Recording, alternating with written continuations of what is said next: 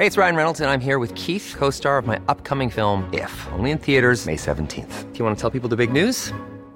All right, I'll do. Sign up now and you'll get unlimited for $15 a month in six months of Paramount Plus Essential Plan on us. Mintmobile.com slash switch. Upfront payment of $45 equivalent to $15 per month. Unlimited over 40 gigabytes per month. Face lower speeds. Videos at 480p. Active Mint customers by 531.24 get six months of Paramount Plus Essential Plan. Auto renews after six months. Offer ends May 31st, 2024. Separate Paramount Plus registration required. Terms and conditions apply if rated PG.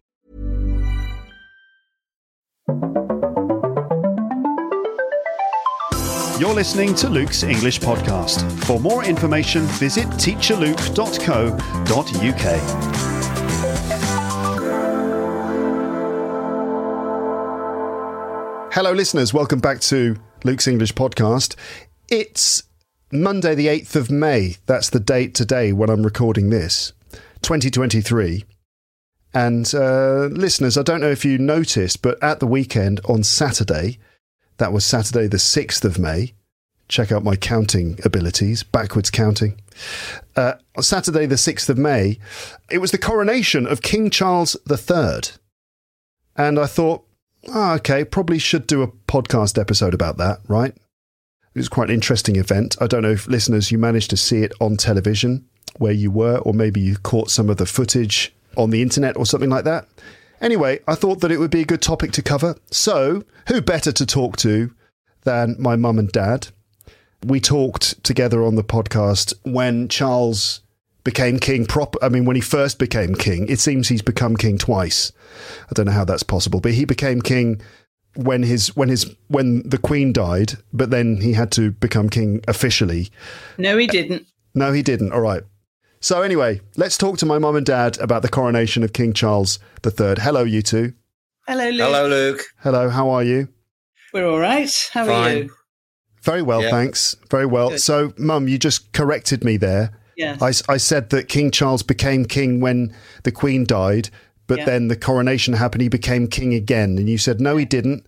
What did I get wrong? He became king the moment the queen died. Right. The spiritual thing went from the queen to him, and he became king. He didn't need to be to be crowned. It just happened. So he didn't need to have a a coronation at all. He wanted to have one, so he had one. It's traditional, and I know it's a good excuse for a bit of a party. And spend millions of pounds. Wait a minute. So, if he didn't need to, if that didn't need to happen, Mm. Well, I mean, you may have just answered that question. Why did it happen? But I mean, all the stuff that there were things that happened in the ceremony that seemed to be very sort of significant and spiritual, right? Like there was an anointing, and there were sort of there was a whole religious, spiritual aspect to it, Yeah. with like holy holy oil and magic magic hats and things. Magic Sorry, swords and, and magic gloves. don't mean to be disrespectful, but yes, sort of special magic um, objects and things were were involved. Um, okay, should we start at the start? Let- Let's start at the start. Um, Dad, what actually happened on Saturday? I have just said, but I'll let you say it again because you're probably better at this than me. Okay, um, it rained. Uh, So, Mhm. Apparently, this is traditional on coronation days. It, it, it rained on Elizabeth's coronation day, and I think ones before that, Victoria's, and so on. So traditional that it rained. Uh, it was um, a long and elaborate ceremony um, with thousands and thousands of people um, queuing overnight to get good positions. And uh, what happens is that the coronation happens in Westminster Abbey. Um, the king and his queen consort, now the queen, She was the queen then. yeah. Um, they kept calling her the Queen Consort on the telly, but And then they- all of a sudden suddenly they're calling her the Queen, queen. Camilla. Anyway, um, this was a ceremony, a public ceremony, so that um, even though he was already the king, this was the coronation. Uh, so a public ceremony, and they um, they got into a rather fancy coach, um, which was not the one which is the golden coach, but it was called the Jubilee Diamond Jubilee coach. There's quite a lot of gold on it, though, wasn't there? It had a bit of gold on the top, There was an awful lot of gold Um, everywhere. and um, it it had uh, air conditioning. It had um, nice suspension, so that they weren't going to be rattled around too much. Electric windows, though, of course, they wouldn't use them.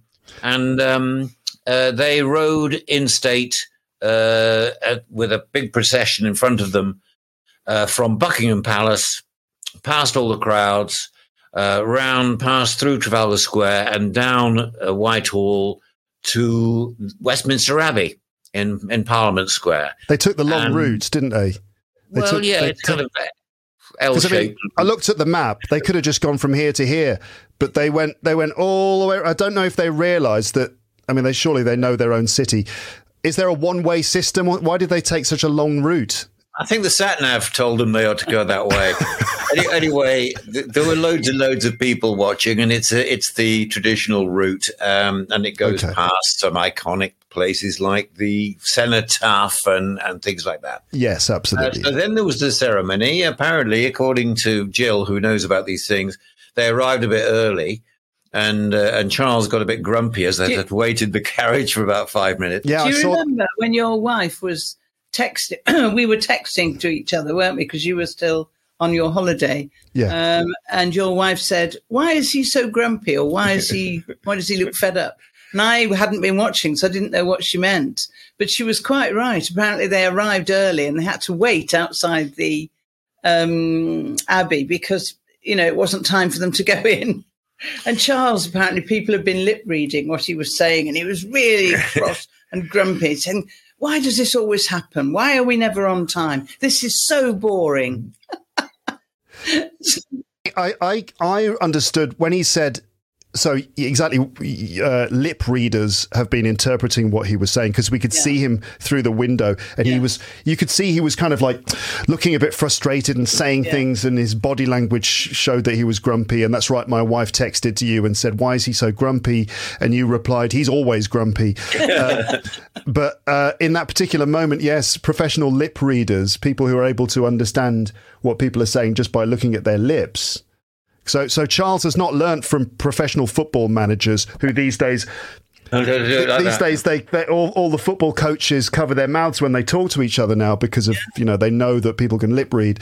Um, but um, yeah, so lip readers are saying that Charles was saying, "Oh God, you know, what, no, I don't think he said, oh God, he said." No, I don't think he would have done that. No, he, s- he said, uh, "This I is this is all annoying. Where it's there's, there's always a delay, and this is so boring." I think when he said, "This is so boring," I don't know if he meant it's this is so boring for me. What he meant is mm. this is so boring for the show. You know, this moment, this moment in the in this big show that we're putting on, this is a mm. boring moment. So I think he was probably mm. getting frustrated for that reason. Yes, I think you're right, and I think it also we have to be, you know, generous to him. He was probably a bag of nerves, and what they wanted it to be was an absolutely perfect ceremony, and it was extremely complicated and long.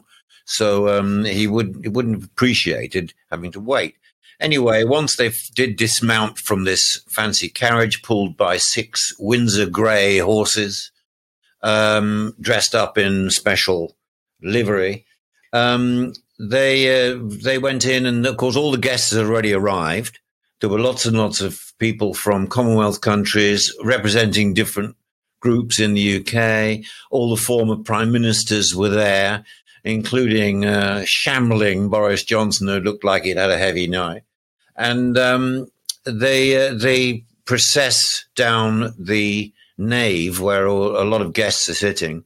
But the guests won't be able to see a lot of the actual coronation because it goes uh, under the organ loft past a, a screen, a choir screen, through the choir area, uh, which is where the you know the family are and you know all that, into the crowning area. The, they called it the the coronation theatre, big gold carpet Well, it's it's the high altar. and in front of the high altar, and then there are a whole load of amazingly, uh, in my, to my mind, fatuous ceremonies, but a, a lot of it is traditional.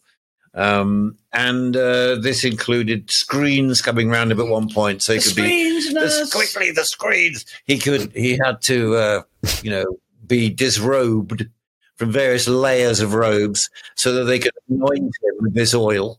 we wa- yeah we watched him getting undressed on live television um, well t- to be fair people undressed him i mean I, I, there's going to be some people I, i'm aware that when we talk about this in a sort of jokey kind of way that some people will think it's disrespectful but i mean It probably is. we have this is the great thing. We have the right to make fun little little jokes about the ceremony. You know, there's, there are no guns pointed to our heads. We, we're not going to be thrown in jail. I know, Mum, you've got some strong opinions We'll about on it. that Yeah. We'll get there. Yeah. Yeah, you do have some strong views about it. We'll get there. Um, but yes, he got. So sorry to interrupt you, Dad. Yes, he got disrobed. They took his clothes off and stuff. He was anointed. You said. Yes, they brought some special oil all the way from Jerusalem for Well, it this. was olive oil. In previous um, coronations, they had ambergris, which is from Wales, and they had something from civet from cats, all sorts of weird These stuff. weird, weird stuff. But um, this, because it's a modern service. Oh right, of course. Uh, and, and with a Did you non- see his shoes? That well, they weren't modern. Be- very beautiful, they weren't they? Seventeenth century sort of style, but yeah, Yeah, very gold. nice golden Yeah. buckles. Lovely. Yeah, Well, well, be honest, it was an extraordinary thing to watch. I mean, I found The- it fascinating. The, the- whole the- thing was fascinating. And it went on and on and on. talking about his clothes, the best bit when he was being disrobed. I mean, they don't take all his clothes off; they just take all the big fancy robes off, so he's just got a white shirt underneath, not a Marks and Spencers type shirt, a shirt with the rough round, you know. Anyway, beautiful linen shirt, um, so that he doesn't, they didn't get any of the oil on the beautiful clothes. Um, and then, of course, when that's all over, they get him dressed again, and they put they put a tunic on him, a white tunic, a bit like a nightie. And then over the top of that, there was a thing like a dressing gown, which was called the super tunica. Sorry, this is what? Latin. Yeah, it was The called the super Super tunic. Tunica. Super tunic, like like the way Superman's like like a super like an outfit, like a costume, like a superhero. I think the word super means over the top. Over the top But of. it, but it, its It, name wa- is it was a bit over the top, wasn't it? Really, the whole thing was over the top. Anyway, Well, I mean, I, I have to say it was rather wonderful. It was beautiful gold. You know, it's a, it's a nice dressing gown. I wouldn't mind having it. Uh, but bit oh, heavy, dear. no? Isn't it made of Yeah. gold? Well, probably gold thread or something. Difficult to put in the wash. You can't put that in the washing machine. Yeah, yeah, very unpractical. Anyway, the anointing, the anointing though, Dad. So the olive oil, uh, we we don't, we're not allowed to see that because it's so holy and sort of uh, No, we don't, don't see that. Bit. We're not allowed to see that. But what what do they do with the oil, and why do they do things with oil?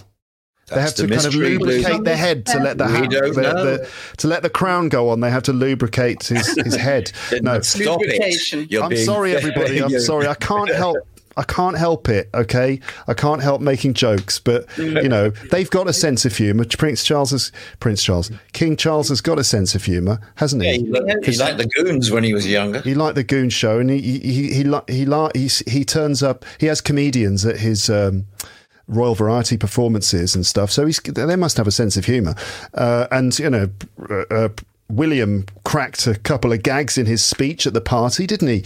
Um, no, no, didn't see it. Anyway, um, so the anointing, what's all that about? We don't know what happens. They probably just dab a bit on here and there. It's all part of the mystery and the magic. I mean, Anyway, the rest of it is amazing. I mean, all these traditional items that are presented to him And by just- various people. and he just touches them and then they take them away again. I mean, what did we have? We, we had, uh, what was the first one?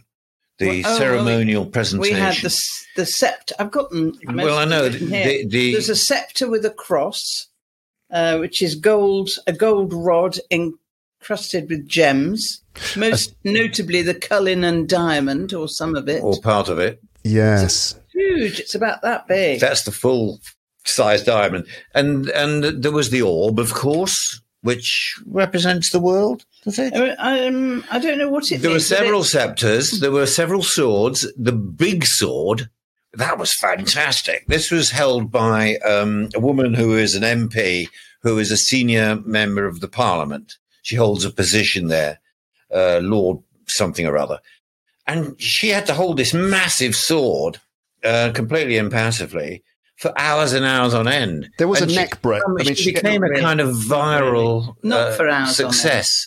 Um, Uh, it is- Penny Mordaunt. She is the president of the council of president of the council.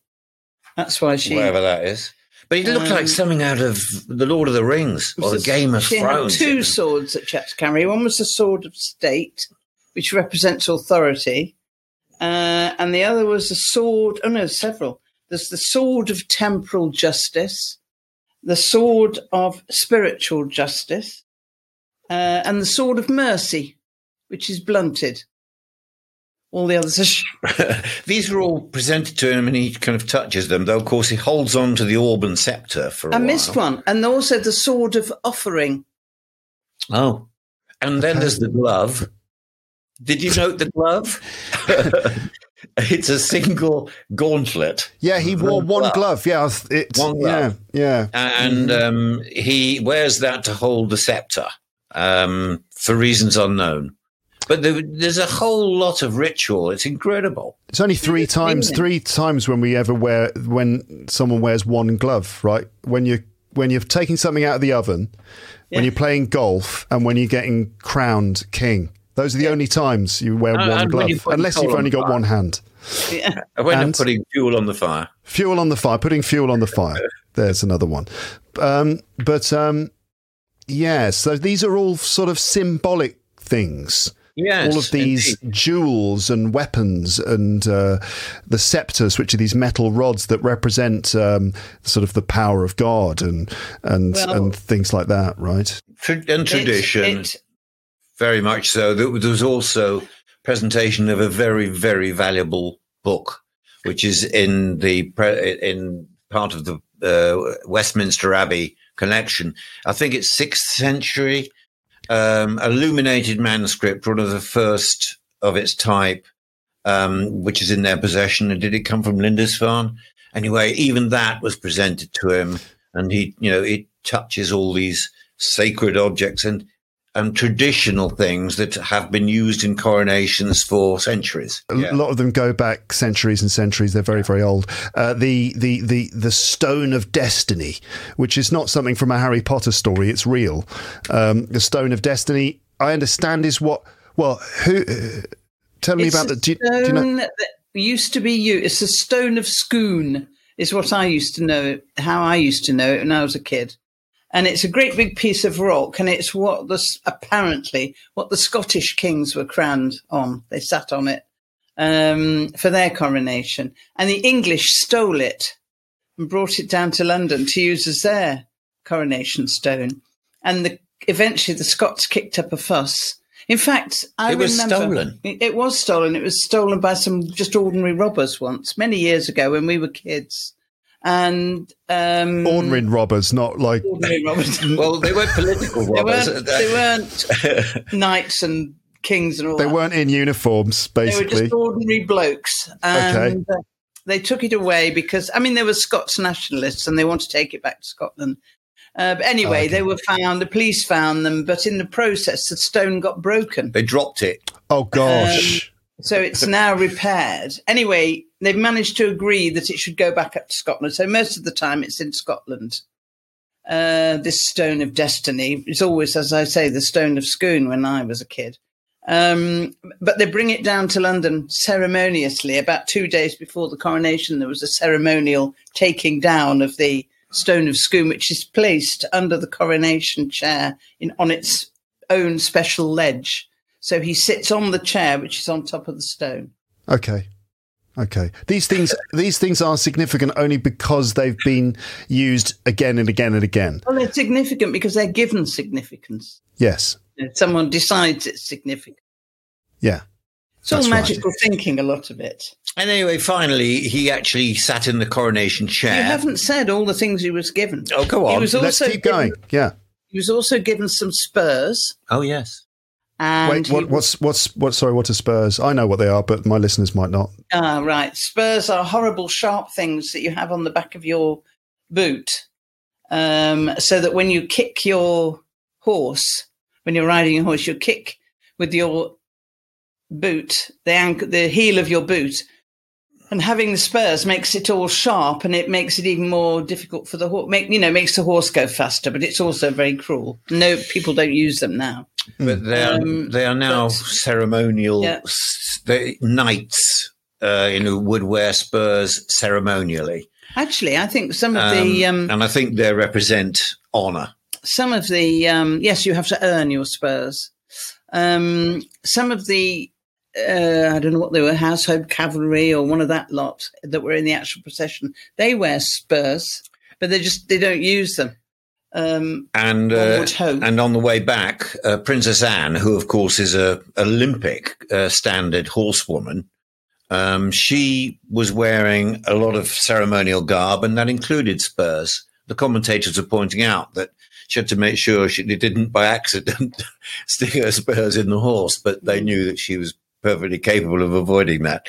Yes, it, they, they, they, a lot of the ceremonial um, uh, stuff that the the officers were wearing included spurs, uh, pointy things on the back of their boots. Okay, but so so he had to touch some spurs. yeah, spurs. Mhm. And when he was anointed, he was anointed with oil from an ampule, which was pure gold in the shape of a some sort of mythical bird, a bit like um A phoenix or something. Yeah, Yeah. with its wings outstretched, and the oil comes out of the bird's mouth. And uh, and they use the coronation spoon, which is a large gold spoon which is encrusted with pearls. It's extremely old, the spoon. And um, he's also given two bracelets, Oh, yes. which symbolize knighthood and military leadership. Um, Okay. And they uh, sincerity and wisdom. There's a ring in there somewhere Uh, as well. yeah, the sovereign's ring, which is sapphire, ruby, and diamond, which symbolizes kingly dignity, and so on. It goes on and on and on. So, And then, and then finally, they the Archbishop of Canterbury, you know, puts him in the coronation chair while um, Camilla looks on from the background and takes the uh, imperial crown. I think that's what it's called. Uh, no, the gold no, one. no, it's the um, St Edward's crown, Is or it? King Edward's crown. The because there's, one lo- there's lots of different crowns. There are Yeah. different crowns, and but this is an enormous one, and it's the St Edward's He- crown, which has 444 precious stones on it, and it weighs five pounds. uh, How much is that in two kilograms? kilos? Oh, sorry, Two kilos. kilos? Two. Hmm. Yeah, I would have thought, That's quite heavy to have a th- to have on your head.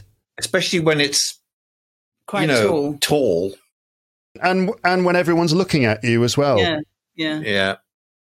And once it's on his head, everybody says "God save the King," And and, he's like and this for the rest of And the- there's Handel's what's its name? going Zadok, no, Zadok the priest was when they were anointing him. Oh, That's was the mu- that's the music you're referring to. yes, there. Wonderful. yes, fantastic. Purcell. That's the best bit of the whole thing. I agree. Yeah, th- I I thought the music was the was amazing, uh, especially the Welsh uh, singer. Oh yeah, Oh. Bryn Terfel. Yeah, Incredible. yeah. Yeah, incredible. And there was a special orchestra there playing, you know, in the build up, lots of different music. Um, and then they, and then Camilla got her crown. Um, Her crown is Queen Mary's crown.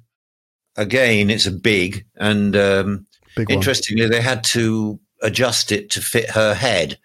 So I was very interested in that. I wondered whether her head was smaller, therefore they could just put some lining in it, or whether it was bigger, in which case they'd have to do something to it. So they, they had they, they had adjusted it before the ceremony. Of course, Yeah, of course, of course, of of course they had.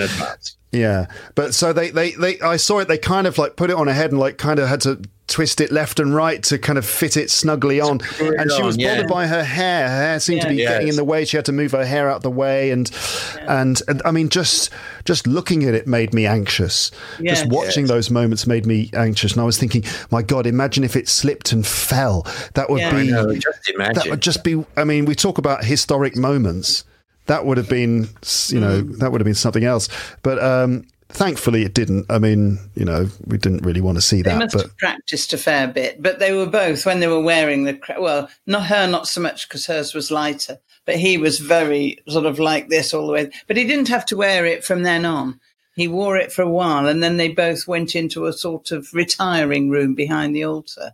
where they probably both went oh god ugh. Yeah, and, and Camilla probably said, "Oh, give us a fag." Um, Give us a cigarette. See, They probably went to the loo, actually. yeah. yeah um, when they came back out, King Charles had taken off the coronation crown and he was wearing uh, the imperial state crown instead, which is slightly smaller. Still pretty So impressive. he then and she had a different crown as well. did she? I thought Yes. she was wearing the same no, one. she had a different You know that for a fact. No, I don't know it for a fact. it just looked like a. It just looked smaller. It No, it, looked was the same- smaller. Look like the same one to me. A great big one. It was a Well, we'll one. check it, but I don't know. I didn't hear about her wearing it. It's um, one of those occasions when your father said, "Oh yes, yes, I'm Yeah, different crowns. Like, are, are you sure? No. no." Do you really know that? No. and then, and then of course they they walk out of the abbey and um, get into the gold coach with incredibly Sorry, the, elaborate the thing. you mean the even more gold coach? even Yes. longer. This one's completely gold, Entirely gold coach. A very, Um, very old one. and this one has eight white horses, and then it's a parade back through um, through all the crowds um, and a lot of waving. But uh, Um, talking of waving, Charles's wave is different to the Queen's. Have, have you noticed? The Queen was famous for her wave, which was like holding her hand up with the fingers held together and sort of like rotating the hand, you know, back and forwards in a, a rotating wave like this. Yeah, and but Charles kind of does this.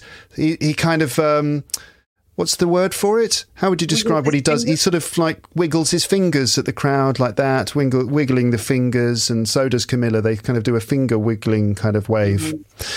So iconic, an iconic wave has been uh, introduced here into the whatever. Um, okay, and they then they paraded back to Buckingham All the way Palace. back to Buckingham Palace. with phalanxes and phalanxes of military.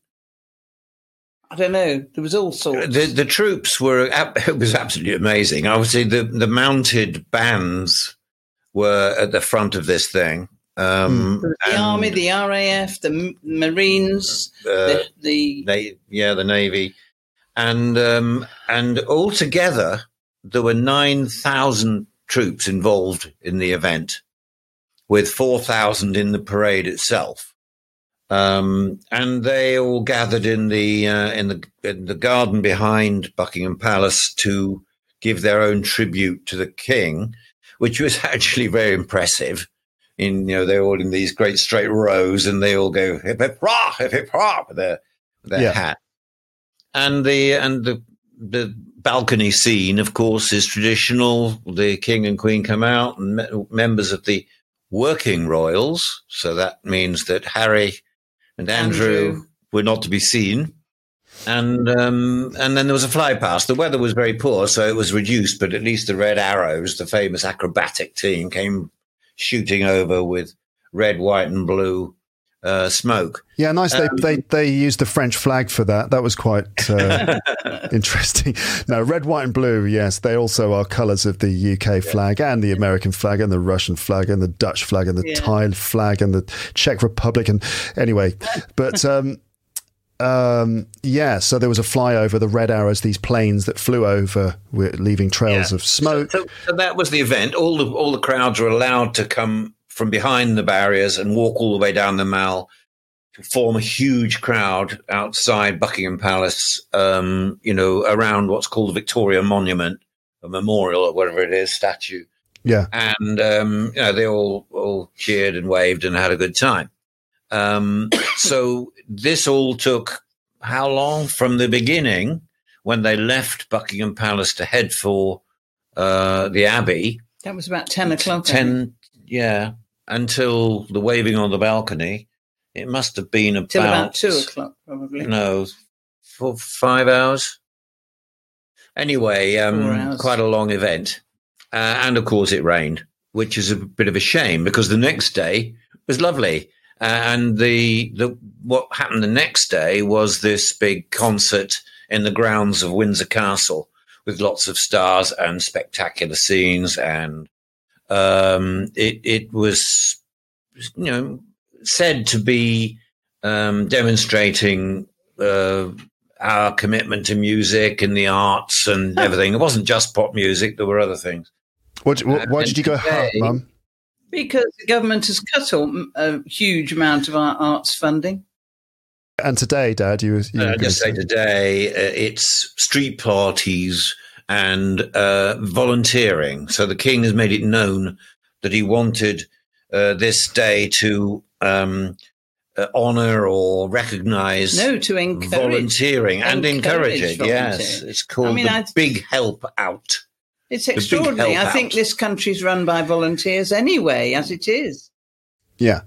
And the, the big help out. So it's like he couldn't have just sold off a few of those diamonds to maybe contribute to the no no no no no, no. we've we've got to volunteer we've got to volunteer and do it all for free okay So the question is whether whether the nation was united in joy behind this uh, great event or whether it wasn't. and was the nation united in joy behind this great event or was it not We don't None? know, really. We don't know, do we? How do we, how Something, do we some know? things we do know um, that in in Scotland, which of course has a strong independence movement, And Wales. uh, not as strong in Wales, but in Scotland it is. Mm. There were thousands of people demonstrating in Glasgow and some in Edinburgh. Thousands marched in Glasgow in favour of Scottish independence and saying, not our king. This is what a lot of placards say. Not my king. Not my king. They say so a few other things as well. Some of them not very complimentary, like you can stick your crown up your whatever. Mm-mm. yeah But there's a there's a definitely a big division of opinion in Scotland. I mean, some people were very happy to uh, to you know have their celebrations, but it wasn't quite uh, universal. In Wales, similar. Um, the the independence movement in Wales is much smaller and more muted, but um, there are still demonstrations there. Uh, Northern Ireland, of course, is, is deeply divided. There is a loyalist Protestant section of the community and a Republican section of the community. and then all the other people in the middle who just want to be normal right yes, A lot of people just want to party. yeah, a lot of Yes. people want to party. Anyway, in the loyalist areas of Northern Ireland, there were big parties and lots of you know red, white, and blue and all that stuff. Uh, but in the Republican areas, uh, not nothing at all. Um, in England, I think that we we've got some opinion surveys taken just before the coronation, which are quite interesting in themselves. Um, it is 70 years since the last coronation. A huge amount has changed in society in 70 years. I mean, massive amount. And, um, you know, I'm old enough to vaguely remember Elizabeth's coronation, uh, going round to a neighbour's house where they had a TV and seeing these flickering images on a black and white TV set. Um, and at that time, you know, everybody was into the coronation. There was no thought of any protests. Well, the world it. was different then. The world was completely different. It was just, we'd not long been out of the war. We were still in rationing, I think. yes, we were.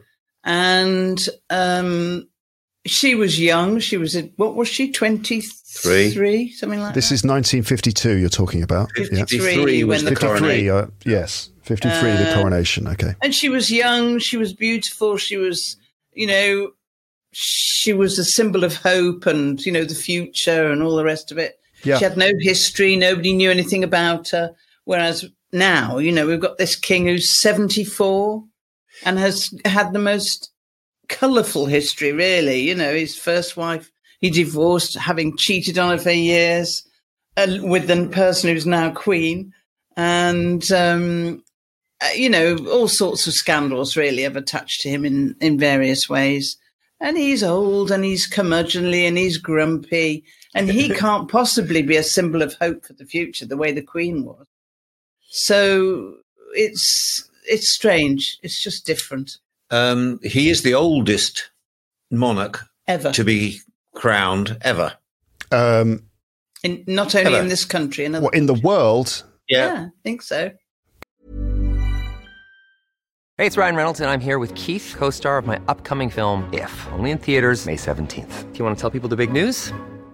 All right, I'll do it. Sign up now and you'll get unlimited for $15 a month in six months of Paramount Plus Essential Plan on us. Mintmobile.com slash switch. Upfront payment of $45 equivalent to $15 per month. Unlimited over 40 gigabytes per month. Face lower speeds. Videos at 480p. Active Mint customers by 531.24 get six months of Paramount Plus Essential Plan. Auto renews after six months. Offer ends May 31st, 2024. Separate Paramount Plus registration required. Terms and conditions apply if rated PG. Many of us have those stubborn pounds that seem impossible to lose, no matter how good we eat or how hard we work out. My solution is PlushCare. PlushCare is a leading telehealth provider with doctors who are there for you day and night to partner with you in your weight loss journey. They can prescribe FDA-approved weight loss medications like Wegovy and Zepbound for those who qualify. Plus, they accept most insurance plans. To get started, visit plushcare.com slash weight loss. That's plushcare.com slash weight loss. Gosh. As I said, there were some opinion surveys done by big polling uh, organizations. So just a quick summary. Um, this was done just before the coronation. Um, 62% want the monarchy to continue. So nearly two out of 3 Mm-hmm. uh, want the monarchy to continue. 25% want an elected head of state, one in four, and the others are don't knows. But if you look at the breakdown of the age groups, 18 to 24 year olds, 41% want an elected head of state, and only 31% want the monarchy to continue. So there's quite a clear majority for those who think that there should be an elected head of state and the monarchy should be ended between the 18 to 24 year olds. And in the other age categories, the older you get, the more support you get for the monarchy. Um, but it is obviously something that the institution must worry about that uh, it, the younger people are much less keen on continuing with what is obviously a, a, illogical way of having a head of state. I mean, it doesn't make any sense. It's just massive tradition. Uh, and amongst the royals' popularity, William is the most popular. Um, and uh, Charles comes in, I think, about number four. And Kate is very popular as well, of course. Yes, Kate is popular too. So obviously, the, you know, they, they will say, well, they are the future. And they're already being very prominent. And they're obviously doing lots of functions and they're being very informal and all that kind of thing. So even though Charles represents in many ways the past and the tradition, I think that the the palace, the institution, will probably look to William and Kate to be the new face of the royals. And if younger generations are less enthusiastic about the monarchy, the monarchy is probably going to change in order to survive, right? Because that's what it does. That's what it's always done. And that means it'll probably try to find a way to be more acceptable to everyone. I wonder what that change will look like. Well, Charles said that he was in favour of, you know, thinning down, only having a small number of working royals so that fewer members of the family are paid for um, which I think is the way to do it. Really, I think they should thin it right down to probably only the king and queen. Because a lot of the pro- a lot of the issue that people have with it is that there's a lot of wealth involved and a lot of people, oh, yeah. you know, being paid for by the taxpayer, and if that is kind of slimmed down. Um, and it's less costly and less sort of um, what's the word for it? Um, yeah, less showy well, yes. I mean, that was one thing about the, the coronation that it was flaunting all this wealth, all these jewels, all this gold through the streets of London, where there are people living who have nothing, have practically nothing, or are really in trouble. You know, they can't afford anywhere to live, they can't afford much food, you know, all that stuff. And it's it's just not right that they should do that. They should flaunt all this stuff in front of people who are really struggling. Yeah, it's two things. We're in the middle of a, a, really serious cost of living crisis in which lots of people are facing, you know, really difficult times because they can't afford to heat their homes and pay the bills and stuff. And there and there are all these incredibly valuable gold and diamond encrusted um, objects being put on display for, and we don't really even know why exactly. No. Um, there's that, which sort of seems a bit distasteful or inappropriate. Yeah. Mm. And then the other thing is, where do those jewels and that where does that gold come from? Now, some of it mm. does come from the United Kingdom, like there's gold in Wales and stuff like that. Yeah, but, but a lot of this stuff is, as you're alluding to, I think, it was taken during the Empire. But in fact, there's another, the Cullinan, Cullinan diamond was from South Africa, and that was taken, you know, because we were it was part of our empire, and we somebody found it. We said, "Oh, right, we'll have that."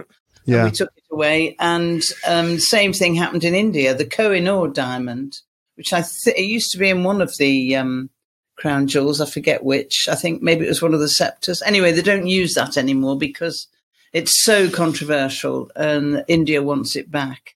Yeah, these very valuable things. Yeah, as you say, were taken. Now, the circumstances in which they were taken. We're not entirely sure. Some of them may have just been taken, claimed. Yeah. There may have been some sort of negotiation. Maybe it was like, well, you know, uh, oh, very nice shiny stones you've got. Um, uh, how about ten bags of rice? Uh, okay, Yeah, but, in, but in the empire, we were we were running the countries. We were actually in charge of the countries. You know, Yeah. the governors were the governors, and if they found a valuable diamond, there was no question that they would ship it off to London and say, "Here, "How about this one then?" I mean, they, they, there was no argument. The, the times have changed enormously, and there is a Republican movement. There, there, there are protesters, people who, you know, want to show that they are against the monarchy. It is, as you alluded to, it is incredibly wealthy family. I mean, staggeringly wealthy. They have huge land, property, uh, their art collection, you know, is, is worth a, a lot. Apparently, the Queen owns about uh, 30 million pounds worth of horses. Well, she did. They're selling quite a lot of them, apparently. Yes.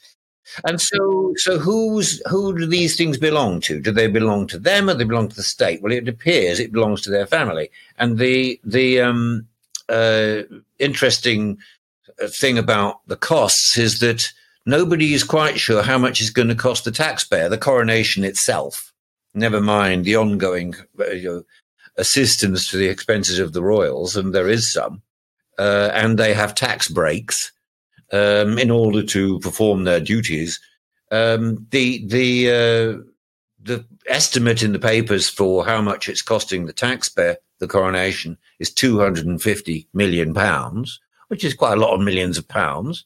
And of course, you know how how that's broken down is impossible to say. It's but the, taken but the military, the military probably have to submit quite a bill. Um, it'll cost them an awful lot. I mean, the argument the argument is that you know it's a feel good moment for the country, and you know you can't put a price on it and stuff like that. But on the other hand, the NHS, the National Health Service, is really badly struggling. There's lots of people who are sick, old Yeah. people, uh, you know, children who are sick, and they desperately need healthcare, and they need money to fund it. And point would, would be much more of a feel good fact. Yeah, but yeah, it's very hard to get a doctor's appointment if you if you fall over and hurt yourself. You have to wait a long time for an ambulance to come because you know there aren't enough ambulances or drivers. The the National Health Service is really badly in need of of um, financial help. And another thing, um, the government has brought forward this bill which says that you cannot protest about something on the street if you're going to cause if you're going to cause uh, you know if go- Disruption. yeah. Um, and that they will stop, the police will stop you. And the police, before the coronation, said, we won't put up with any kind of disruption. If anything happens, we will, you know, we'll deal with it very harshly. And they, They announced it in a way that was, you know, it could have been interpreted as a threat. It didn't throw them in jail, but they Well- detained them for hours on end until the event was over. And It's- they weren't, they weren't even protesting. They had some banners which they were going to use, um, and they were off, down, loading them off a lorry in Trafalgar Square, I think it was. And the police saw this and they just went up and arrested them all, put them in handcuffs, um, and took them away. Before they had done anything, Yeah. before they'd actually done anything, yeah. And apparently, some people managed to get into the crowd. I think another group of people with some placards and banners and things, and they were holding them up during the procession. And the police went in with um, uh, barriers, screens. screens to put in front of them so nobody could see them. It's um, you can understand it. Uh, Yeah. I mean, you can understand that they would say uh, there's going to be millions and millions and millions of people watching this on TV uh, around the world, um, and uh, we want it to go really, really well. And there are thousands and thousands of people coming to uh, London, stand in the rain for hours on end because they want to cheer and, and wave, and they don't want that experience to be spoiled by a few people chanting or waving placards in their faces. And so they t- just took the decision that, that they're not going to have any disruption. There will be no disruption. This will go smoothly and brilliantly, which in fact it did. But the problem is that they've they've got a law which is substantially undemocratic in that the police have the power to arrest someone if they think they might cause disruption. So it's a tricky one. And something like an event like this, a very high profile, extraordinary, unique event like this, they bring the laws in sort of under the cover of this event, and then the laws stay in place.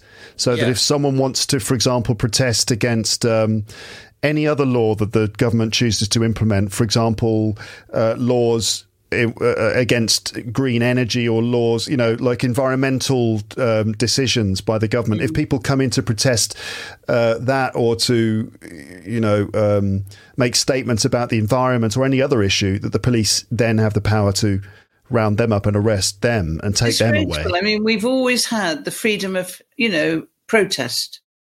Um, and now we're, very similar to Russia.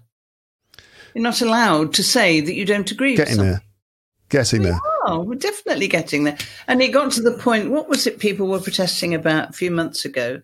It, it ended up with the protesters holding up blank pieces of paper. Right. Because it was obviously obvious that they were protesting, but the blank pieces of paper didn't say anything. Um, it was a symbolic, if you like, protest, that- a bit like everything else this weekend that's symbolic. It's very clever because it demonstrates to people um, the ridiculousness of the whole thing. That you know, you don't have to be actually saying anything; you just have to be there holding something, so that people know that you're not happy, but you're not actually making a noise or protesting, or you're just holding this piece of paper.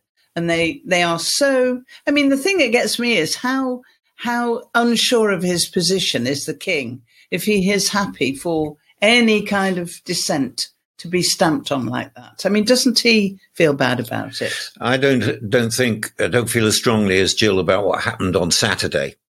Um, I do think it's a dangerous precedent, but um, I think the authorities were in a very difficult position.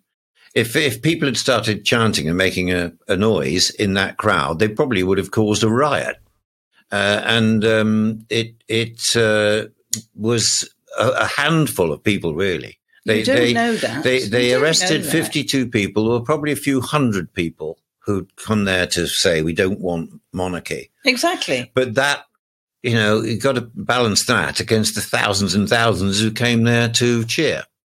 Uh, it's a very difficult situation. You can argue that you can't wait till they start shouting and then arrest them um, because, you know, they've done it. Uh, so on this particular occasion, I think that it was a difficult call to say we we don't want anything disrupting this event.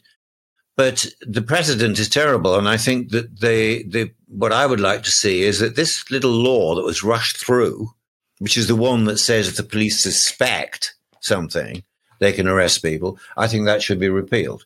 If um, I think if the Labour government win the next election, which is probably next year, I wouldn't be at all surprised if they do repeal it. I sincerely hope they will.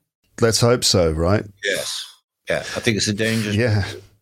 Anyway, there you are. We, we've had the coronation, but it, the, yeah. the debate goes on. Yeah.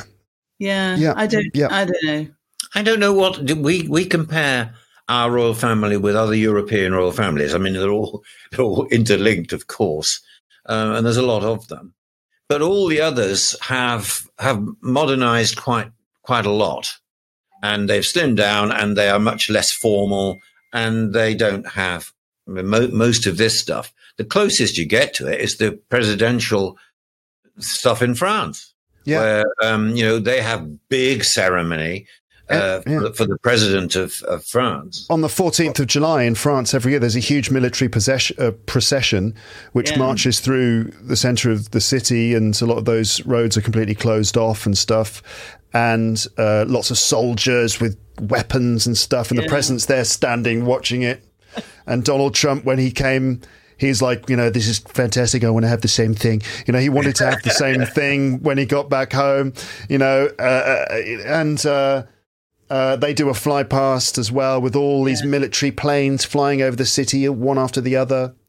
So yeah, it happens in republics as well. This, as Yes, we know, I mean, you Uh, know. But in, in the other European countries with, with royal families, like Spain and uh, the Scandinavian countries, uh, uh, Netherlands, um, they have a, a much less ceremonial presence, uh, and they're much less formal, and they don't they you know they mingle with people at all sorts of events very casually. And they don't flaunt all their jewels in front of everyone.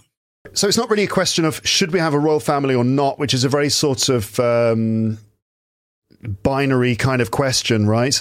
Um, i i instead, it's more kind of like, well, if we have one, what what do we want it to be like, and how do we want it to operate, and what do we want it to, you know, to to show to everyone?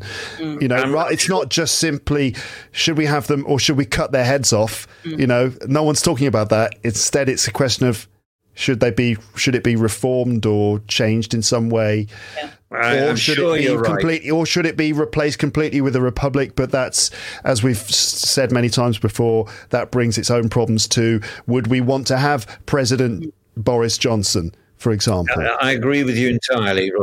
Yes. It, if you did a survey here in 10 years' time, I'm sure people would still want to keep the monarchy, but it's a question of, you know, what type, as you say, what style. And the alternative is, is a big issue. You know, if you decided you didn't want the monarchy, what would you do? And you'd have an elected president like everybody else does. And it brings politics into the head of state. The head of state is suddenly a political person. The only country I can think of which managed to avoid that is Ireland, where they they they tend to have a non-political president as much as that's possible.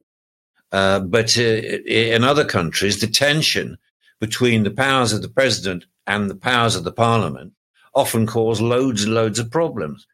And I and I think that uh, you, in logic, you would say, well, the royal family is not not democratic. Nobody voted for them. Um, but if you do vote for people, you suddenly divide the country between who supports the president and who doesn't. yeah if you if you get if you get a situation where uh, one president gets you know oh anyway One of the changes, of course, is that Queen Elizabeth was a unifying force. Charles is much more divisive because of the way uh, the, the society has changed so dramatically, and uh, people are asking logical questions. Um, so we'll see what happens. I mean, I think what you were saying is right. The prediction is that they'll have to adjust what they do um, and their style quite a lot to retain the support of majority of people. just I was going to say two things about um, having a president. One of them is the idea that uh, power corrupts, right? So there's like a, you know, the idea of having a, a, a democratically elected president isn't always as brilliant as it sounds, Yeah. because elections can be rigged Yeah. and the, the, the electoral process can be um, interfered with. Yeah. you know i mean we, let's not go into all of that right now but you you know that's true. And um yeah that's it. It's just power corrupts uh, power corrupts and and and elections sometimes are not fair. Well, Um, okay. Sometimes the I don't know about technically um, unfair, uh, but the campaigning can be unfair, um, which is a, another issue And altogether. there can be interference. There can be interference. I think that people hold up democracy and say it's not democratic. It's not democratic. Well, democracy is not perfect. I mean, it is faulty um, for, in all sorts of ways. Um, in this country, we still have a parliament elected on what's called the first past the post system, which means that whoever gets the most votes in a constituency goes to parliament. But that person can be elected with, say, 32% of the vote yeah and all the other votes are split between everybody else. Um, so you're getting the person who is least disliked. Uh, Yeah, and the the other thing, of course, is that in America they they elect judges. That politicizes the courts. I mean, it, it is essential in a democracy that you have independent judges and you have an independent civil service. And in my view, independent mass media, but that's another question. Uh, I mean, the democracy. Who you know who who voted for for that judge? Who voted for that newspaper editor. Why can they say these things? It doesn't work simply that, um, you know, Yeah. you can't, you can't have democracy filtering its way all the way down through society. It just doesn't work. It becomes divisive, very divisive. So Yeah. the notion of this ludicrous idea that, you know, there's this bloodline going back thousands of years and they are the heads of state, it works pretty well if they don't have any power. If they're just ceremonial, Well, they put know. on a show. Uh-huh. I don't know. so. It all depends on whether you think that it, it- you know, it depends on how you define it works very well, doesn't it? You know, Yes. uh, we could keep debating this for ages, uh, but all throughout the coronation ceremony, I kept thinking of that Monty Python uh, sketch that I love so much, the Constitutional Peasants. Where King Arthur is riding across a field and he's trying to find Camelot Castle. I Castle am your king. and he yeah he comes across a couple of peasants who are collecting mud in a field and he shouts to one of them old woman and the peasant goes man and king arthur's like um oh and he's like old man and he says i'm, I'm 38 years old and he said, "Well, you know, I didn't know." And King Arthur says, "I didn't know how old you were. I couldn't tell from the back." And he's like, "We didn't bother to find out, did you?" It is Michael And, you know, Palin, and it- isn't it? Yeah, it goes on and on and on, and then you know um, the peasant meets his his wife or whatever, and she says, "Oh, uh, uh, uh, um, who are you?" And he says, "I am Arthur, King of the Britons." And she says, "Who are the Britons?" And he goes, "Well, we are. We're all Britons, and I am your king." And she says, "And how'd you become king?" I didn't vote for you. And he says, "Well, you don't. You know." Um, he says, "How did you become king? I didn't vote for you." And then he starts talking about the the this sort of Lady spiritual way in which he's been, you know, given the the uh, divine right to become the king. The Lady of the Lake, her, uh, you know, her arm. Um, Dressed in glistening samite, raised her hand uh, with Exca- Excalibur the sword, uh, you know, indicating by divine providence that I, Arthur, should be your king. And then, yeah, Michael Palin's character says, "Strange women lying in ponds distributing swords is no basis for the system of government. Supreme executive power derives from a mandate from the masses, not from not from some farcical aquatic, not from some farcical aquatic ceremony." And it goes on and on and on. So yeah, Very good. yes, it's a very funny uh, sketch, and it's very good at. It, it does sort of highlight the Yeah. ridiculousness of it, but also the sort of majesty of it, because Michael Palin's peasant, who goes on to explain that he's an arch- he's an, An anarcho- anarchist, yeah. he's an anarcho syndicalist. It's a form of uh, you know sort of communism or anarchism. I'm not Mm. sure. Um, that system. He goes on to explain the process. Well, we don't have leaders. We have um, executive officers who are voted on on bi-monthly meetings, and that decision is then ratified by a group of executives. You know, and and that's boring and complicated and bureaucratic. Whereas Arthur's version is actually kind of wonderful you know that this this the, a, a, a spirit you know this sort of um, angel that of nature um, sort of gives him a sword to this magical thing and it's you know that's kind of wonderful really. Um, so i don't know really. I don't know where i stand on it all. Um, but thanks for talking to me and the audience all about this. Well, I think we've probably gone on rather. we probably have. You know, I've I, I- there's I have a running joke on this podcast, which is that people, you know, I wonder how my audience are at this point, and I'm sure that some of them are skeletons with Yeah. headphones on at this point. They're just perished, just sitting with their head on the desk. sit, hitting with their forehead on the desk. I don't know, listeners. Let us know if you are Yeah. you know, if you're still alive and you're still enjoying the, the conversation conversation at this point, then let us know in the comments section. I hope that you are. Other people, if they checked out before, that's their that's their choice, isn't it? You know, it's a free country, it's a free world, Country. Lapland.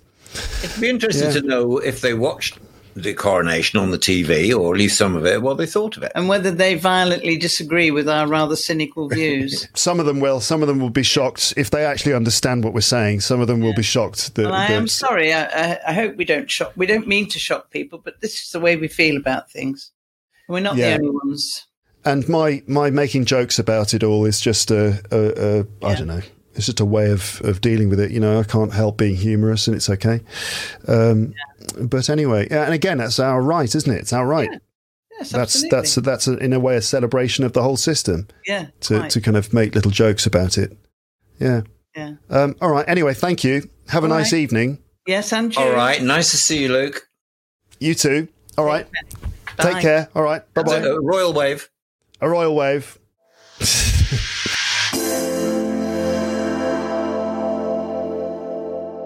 okay, listeners, so that was my mum and dad. Thanks again to them for taking part in this episode. And everyone, I hope you enjoyed it. Uh, well done for listening all the way through to this point. I've said before, maybe I don't need to congratulate you. For some of you, re- it's a reward in itself, isn't it? Um, but uh, nevertheless, uh, maybe I'm talking to the people who perhaps struggle to understand this kind of fast, natural speech. Um, I've I've explained it many times. My justifications for doing that. Why do, do I need to justify presenting you with authentic conversations like this? No, I don't. But there's always this little voice in the back of my head, maybe the voice of one of my CELTA or Delta instructors, one of my teacher trainers from back in the days when I was training to be a teacher or getting, you know, higher qualifications in teaching. There's that little voice at the back of my head telling me to grade my English, thinking, what level is it for? You've got to grade your English. All the methodology in my mind and my years of teaching classes of students, and so many of them were at an intermediate level or or below, and just so many of the interactions I've had with learners of English over the years have shown me that uh, it's very difficult for people to understand normal, natural speech, and people often don't understand anything. It seems.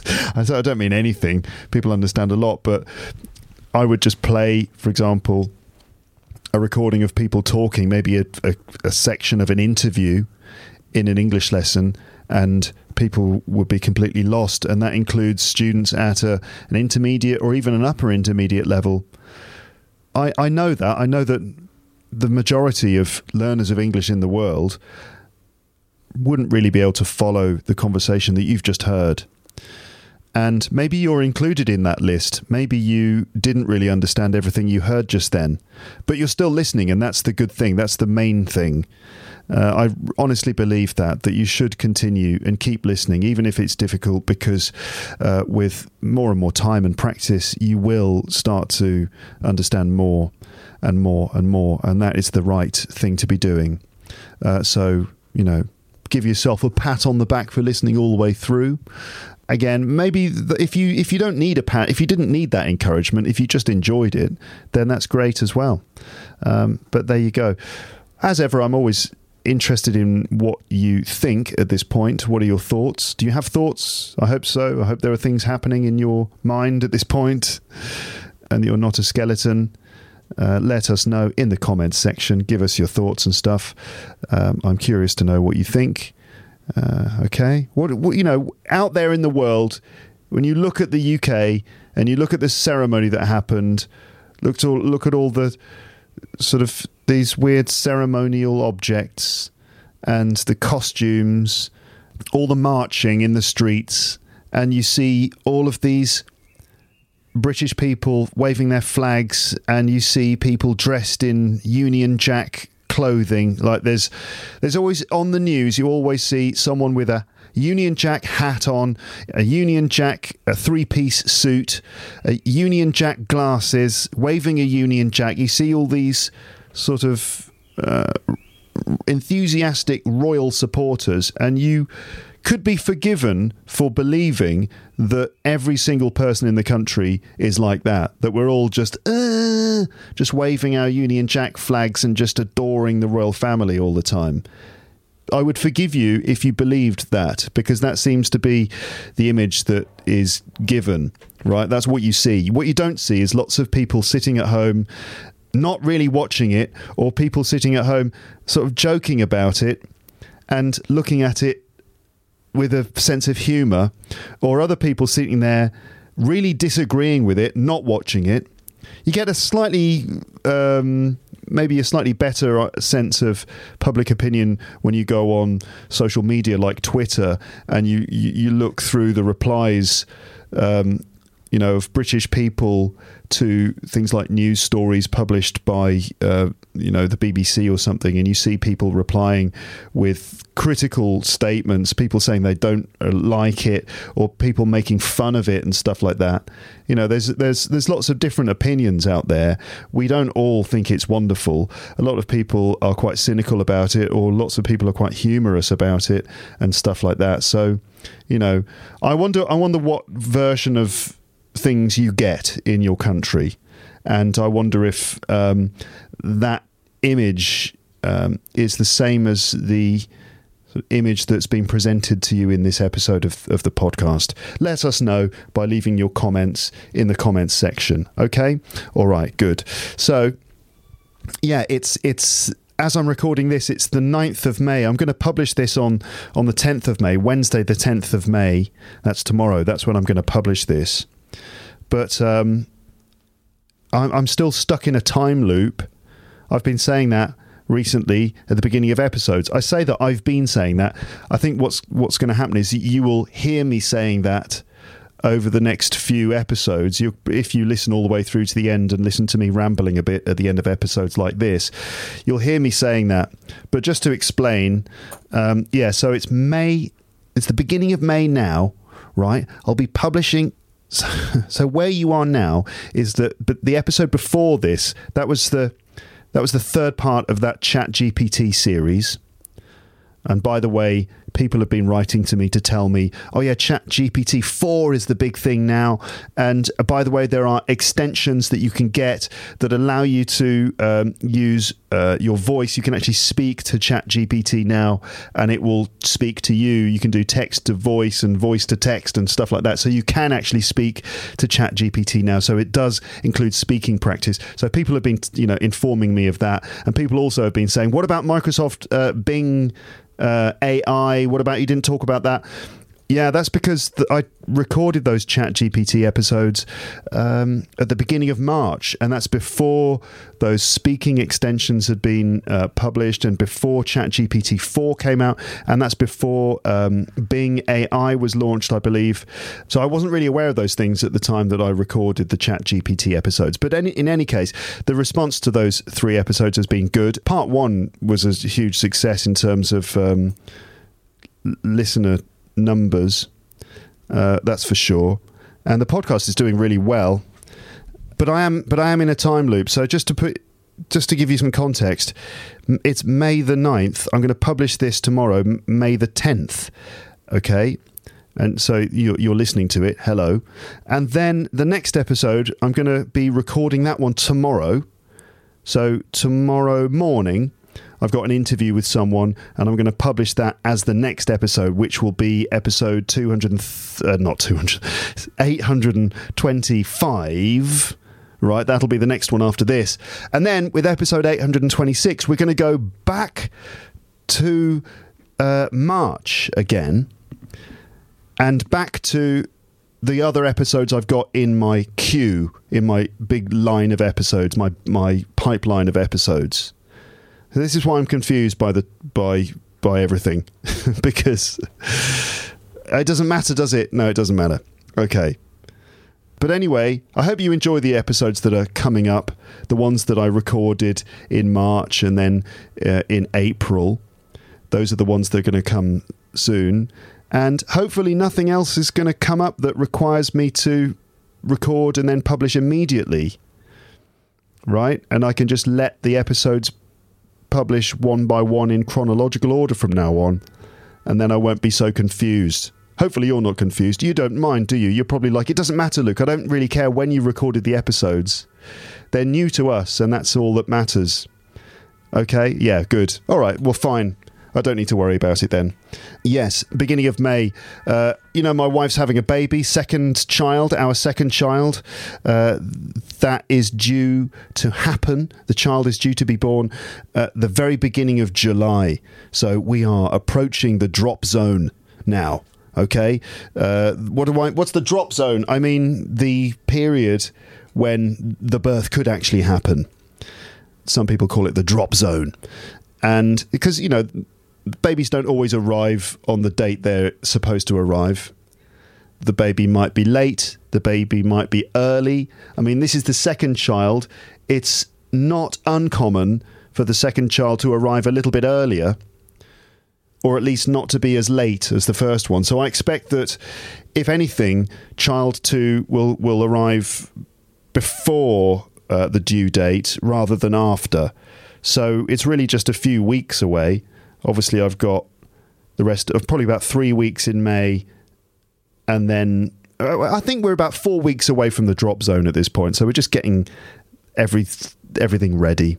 I'll be talking about that stuff again uh, in upcoming episodes. I think when I ramble at the end of the episodes, you'll hear me talking about our preparations and things like that sometimes. Uh, but oh yeah, getting ready. Oh, it's exciting, exciting times. Can't wait to see this little boy. I hope everything goes well. I hope the birth is uncomplicated and straightforward, and everything. Everyone's healthy. I hope my, you know, the baby and my wife both um, are fit and healthy, and all the rest of it. But uh, oh, I'm very curious to see what this little boy is going to be like. What's he going to look like? What color will his eyes be? you know what's he going to look like i can't i can't wait it's it's it's crazy obviously i'm a bit nervous about the birth but also about you know all the rest of it you know it's quite intense and it requires a lot of time and attention i hope i'll be able to sleep maybe um maybe i'll be really sleep deprived you'll you know when you listen to episodes um, that are going to come after the birth of the child. Maybe I'll be, uh, you're listening to what? What's what's the name of this pod? Who am I? What? You're listening to th- you're listening to a thing. Is anyone? Uh, am I listening to? I am listening to myself, and just, uh, you know, it might be like that. Who knows? I might be completely confused and sleep deprived, but we will see. It was okay with the first one, with child one. Uh, it was all right. I managed to continue podcasting. In fact, sometimes I was recording episodes with the baby uh, in in a in a little sort of uh, cot thing next to next to me, and um, so that was all right. Anyway, I'm going to stop rambling now. Um, but uh, there you go. All right. Okay. So yes, I will let you get back to your normal life. Thank you so much for listening. Okay, have a lovely, lovely evening. Oh, by the way, I should say, premium subscribers, did you notice um, on Monday, that's yesterday, uh, yesterday morning, Monday the 8th, I published P48 parts 1 and 2. Okay, P48 parts 1 and 2 got published yesterday, so they are available. Just in case you didn't know, just in, just in case you hadn't noticed, they are there for you, ready for you right now. And I hope that you have added Luke's English Podcast Premium to a podcast app on your phone. Right? If you don't know how to do that, go to my website, teacherluke.co.uk slash premium info. Premium info. That's where you go to get all of the info about how to use Luke's English Podcast Premium properly.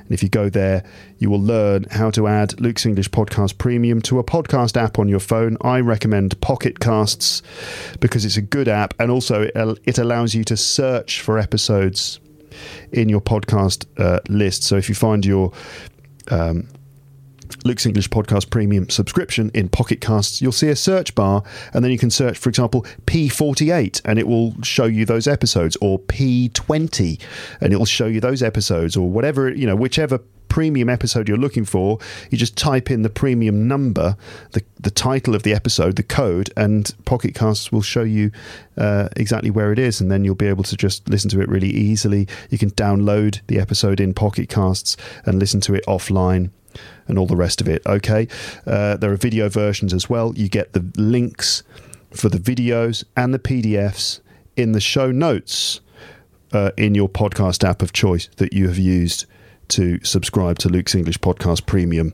It all seems unnecessarily complicated, but it's not. It's just somehow difficult to explain. Uh, but go to my website and it'll, it'll, show you exactly what you need to do. But anyway, P48, it's another story time episode. And that one is a story that appeared in episode, what was it, 807, I think?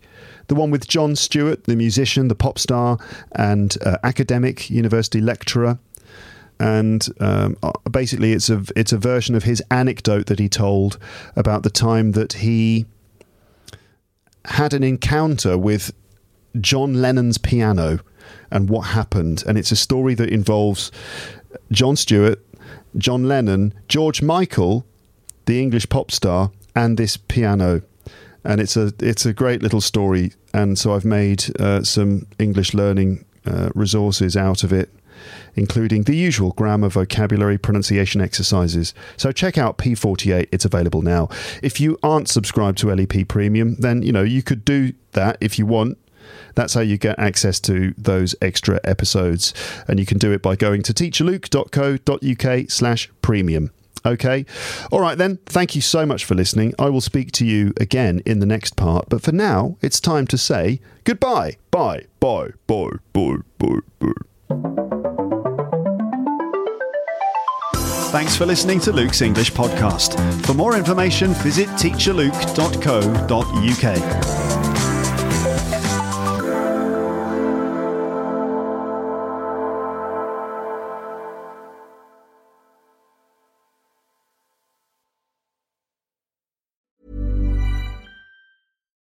Why don't more infant formula companies use organic, grass fed whole milk instead of skim?